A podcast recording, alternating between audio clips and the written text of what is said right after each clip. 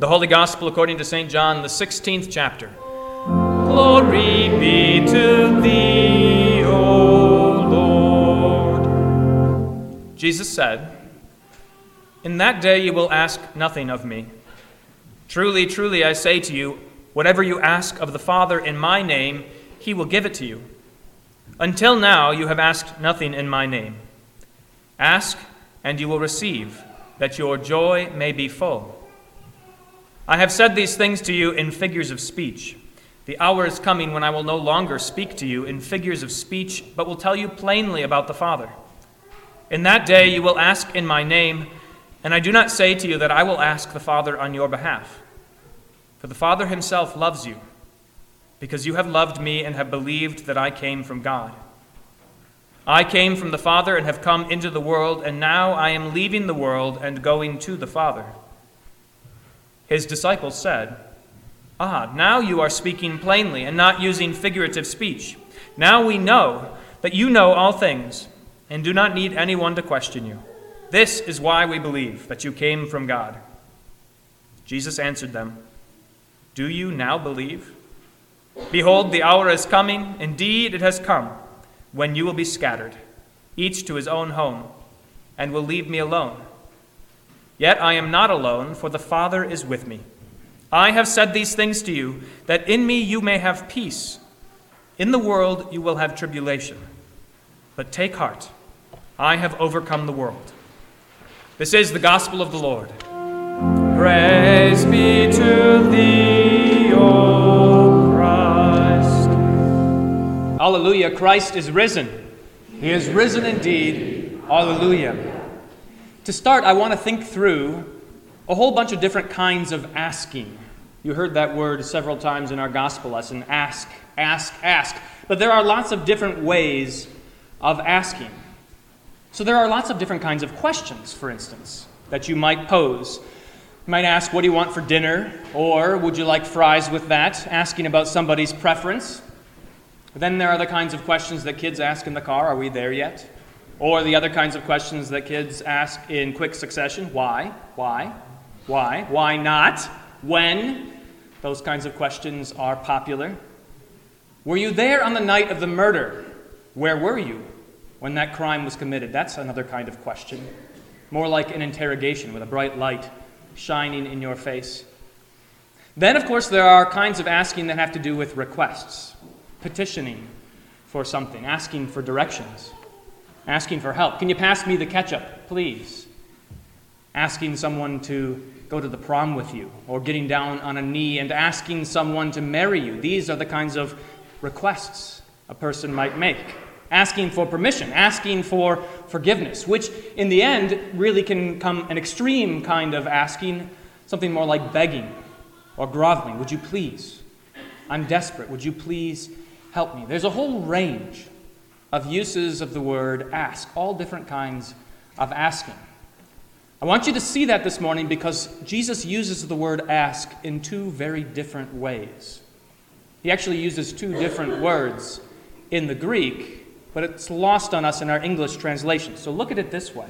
The first verse from John chapter 16, verse 23, Jesus said, In that day you will ask nothing of me.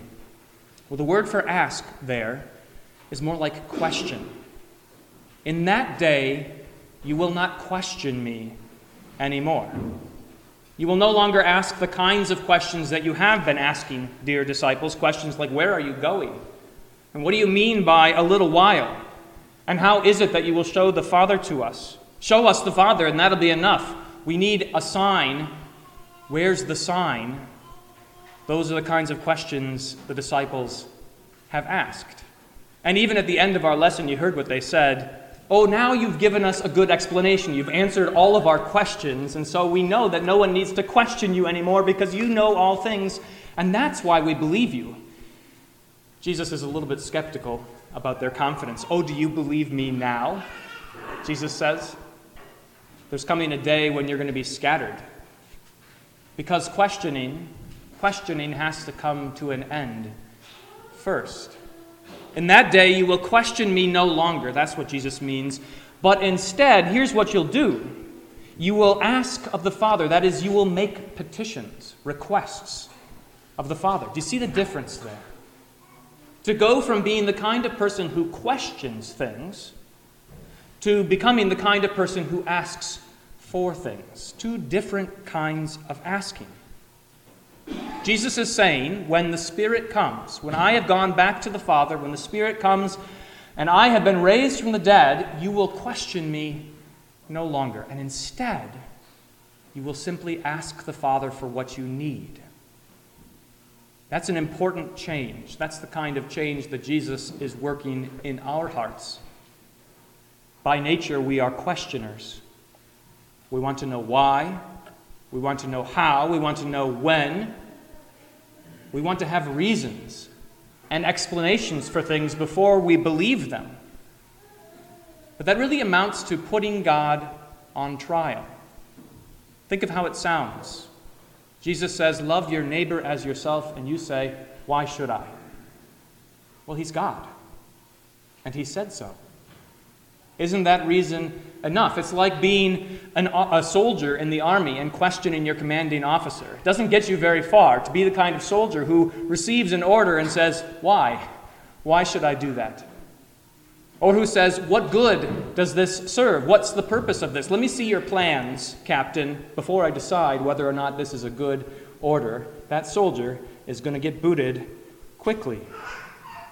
To be the kind of person who questions constantly is to make yourself the arbiter of what is good. Think about how that sets the disciples on a pedestal if they think they need to question Jesus. Look, Jesus, we will listen to you and we will consider what you've said and we will decide whether or not it is good. A soldier who does that isn't going to irritate his commanding officer and in the end will, in fact, ruin the war. When there's a time for action, the soldier who insists on knowing the reason for the order prevents the action from being carried out, prevents success, prevents victory, because he has not listened, he has not obeyed. Same thing goes for children. Parents are always trying to teach their children not to question first, but first simply to obey. Because there comes a time, there comes a time, of course, when it's urgent. If you don't come when I call you, then the moment you're standing in the road and there's a car coming and you ask, Why should I come? danger is at hand. Death is at hand. So, first, obey. Then you can ask questions later. First, trust. First, listen. Don't first question. That's how Jesus wants us to be towards our Heavenly Father. That's how He wants us to be towards Him, not questioning any longer setting aside our self made, our man made religion, and instead putting our trust in God. Taking Him at His word, not needing to have reasons and rationales and explanations, but believing that He is good. And so what He says is good, and what He gives us is good, and what He asks of us is good. Now, there is some room with human authority, there is some room for asking questions. Sometimes you have a commanding officer who is no good, who commands things that are wicked and evil, and eventually a soldier of good conscience should push back. But that is hard to do. It's hard to do, but there is some room for that. If there's some room for that with human authority, there really is no room for it with God's authority. God is good. He has never once told you to do something that was bad for you. He has never once given you something that was a curse and not a blessing. He has never once been evil, unlike all men. Job has this kind of a conversation with God. Job lost everything. And his friends said to him, Job, this must be because you committed some grievous sin. And Job said, No, I've done my best to follow God's law. I'm a righteous man. There's nothing against me. And he was right. He was pretty blameless. He trusted in God. He wasn't perfect, but he hadn't done anything to deserve this loss. But it exasperated him. And after a while, he said, Look, I want to talk to God. I want him to tell me what has happened here. I want him to give me an explanation. And God comes to Job in a whirlwind and says to him, Where were you when I laid the foundations of the earth? Tell me if you have understanding. Were you there when I stretched out the heavens? Were you there when I watered the ground and brought forth food from the ground? Where were you? God asks Job. When you can tell me where you were in that day, then you can ask me why. Then you can ask me for an explanation. Then you can demand reasons, but you weren't there. It's all a gift from me. Imagine if you were there with the people of Israel and the bronze serpent was put up on the pole by Moses, and this is all you must do in order to be saved. You're being bit by serpents because you grumbled against God, and God says, Look, just cast your eyes at that bronze serpent and you'll be saved. And you say, Why? Or, as we're inclined to do, how's that going to work? How on earth can looking at a bronze serpent save me from poison? All of this questioning, look at how it gets in the way. How it keeps us from receiving good things from God, how it keeps the disciples from listening and believing and obeying. That's what Jesus wants for us. He wants us to get over our questioning. Man's religion, the religion that James talks about, the religion that isn't true religion, it demands that we know why. It demands that we know why because man's religion makes us into the God. Look, if you're God, then yeah, you can ask questions all day long. And that's what men want to be God.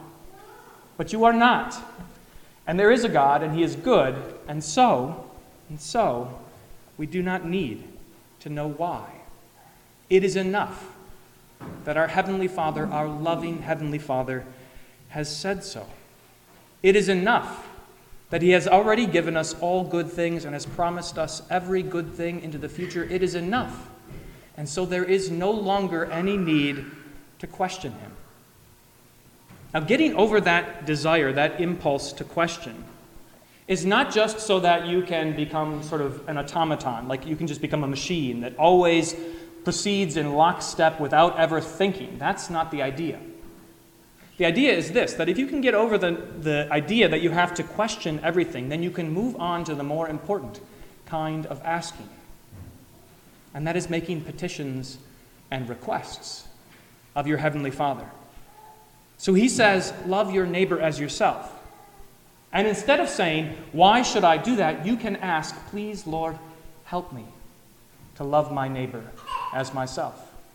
He says, You should hear my word. You should come to church every Sunday. And instead of saying, Why should I do that? I've got better things to do, you can say, Lord, please help me to love your word, to hear it gladly, to thank and praise you for it. He says you should give generously to those who are in need. And instead of asking why or how much, you can say, Lord, please give me a generous heart that wants to love as you have loved me. When you say, How can I ever forgive as God has commanded me to forgive? How can I possibly do that? You can move on from that question and instead ask, Lord, please help me to forgive. I know that it is good because you have said it is good. When God says you can't have what you want, when He says that what you want is not good for you, instead of asking why, why can't I have it? Why doesn't God want me to be happy? You can instead say, Lord, please teach me to love what you love, to be happy with what you give, to see as good what you have called good. Life is much better that way. Not in the simple and ordinary ways that you might think about life as being better, but it is better in this way. Because you and I do not make for good gods.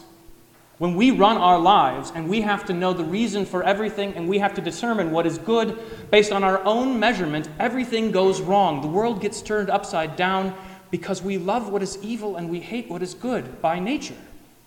But when instead we stop questioning God and instead see that He is good and generous and kind and loving, and instead ask Him to help us to be like Him, to see like Him, to receive every good thing from Him, that is a request, a petition, that he will not say no to. Remember what he has said about your prayers. He says, Look, if human fathers who are evil know how to give good gifts to their children, how much more will your Heavenly Father give His Holy Spirit to those who request Him? Those who don't question, who don't say, Why should I need this? What good is it going to do me? But who instead see their weakness and their frailty and pray that God would help them. That's what Jesus is teaching his disciples today. It's what he's teaching you. And the offer is generous beyond measure. Listen again. Ask, and you will receive, that your joy may be full. That persistent series of questions why, or how, or when that persistent series of questions is unsatisfying. It will never be satisfied. But this does satisfy the joy that comes from your Heavenly Father when He gives you His Spirit and leads you into all goodness. That is what satisfies. So make your requests made known to your Father. Learn from Jesus what is good and ask your Father for it. Ask and you will receive. Ask in the name of Jesus, by whose blood you have been washed and made clean. Ask in the name of Jesus, who draws you close to his Father's throne and puts his robes of righteousness on you so that you can ask boldly and with confidence of the God who created the heavens and the earth. Ask for his help. Make every petition made known to him. Now, the reason why Jesus wants the disciples and us to stop questioning and instead to make petitions of our Heavenly Father, the reason is not just so that we do what is right, although that's important. The main reason is this it's because we receive the gospel by faith and not by sight. It's because the good news of Jesus' salvation for us is not a matter of reason. In fact, St. Paul tells us that it's foolishness to the world. That God would send his Son and give him up on the cross, that he would die for the likes of you and me, makes no sense whatsoever. And so, if you insist on making sense of it before you will believe it, you will never believe. You ask God, Why do you love me? And he says, I love you because I love you. Period. Can we move on now? I love you. That's what he says. He does not ask you to understand it. He does not ask you to give an explanation of it. He simply asks you to believe it. And so he teaches you along the way. He gives you practice in listening and not questioning, but instead petitioning. Because at long last, what matters most of all is that you put your request for forgiveness and life and salvation to your Heavenly Father and to Him alone. You can ask a lot of things in this world. You can ask your own heart for salvation. You can ask yourself for life and forgiveness, but you cannot grant that request. The world cannot grant that request. No one can forgive you, no one can make you clean, no one can raise you from the dead but your Heavenly Father, and He can and will do it for you. He has promised to do it for you. So learn from Jesus, learn from His words, not to question, but instead to rejoice that you can ask for whatever it is you need and He will give it to you. Rejoice that you've been given His holy name, the name at which every knee will bow in heaven and on earth and under the earth, the name from which every family is named, the name that forgives all your sins and draws you close to God. Rejoice. Rejoice that you have such a loving Heavenly Father. To God alone be all glory now and forever. Amen.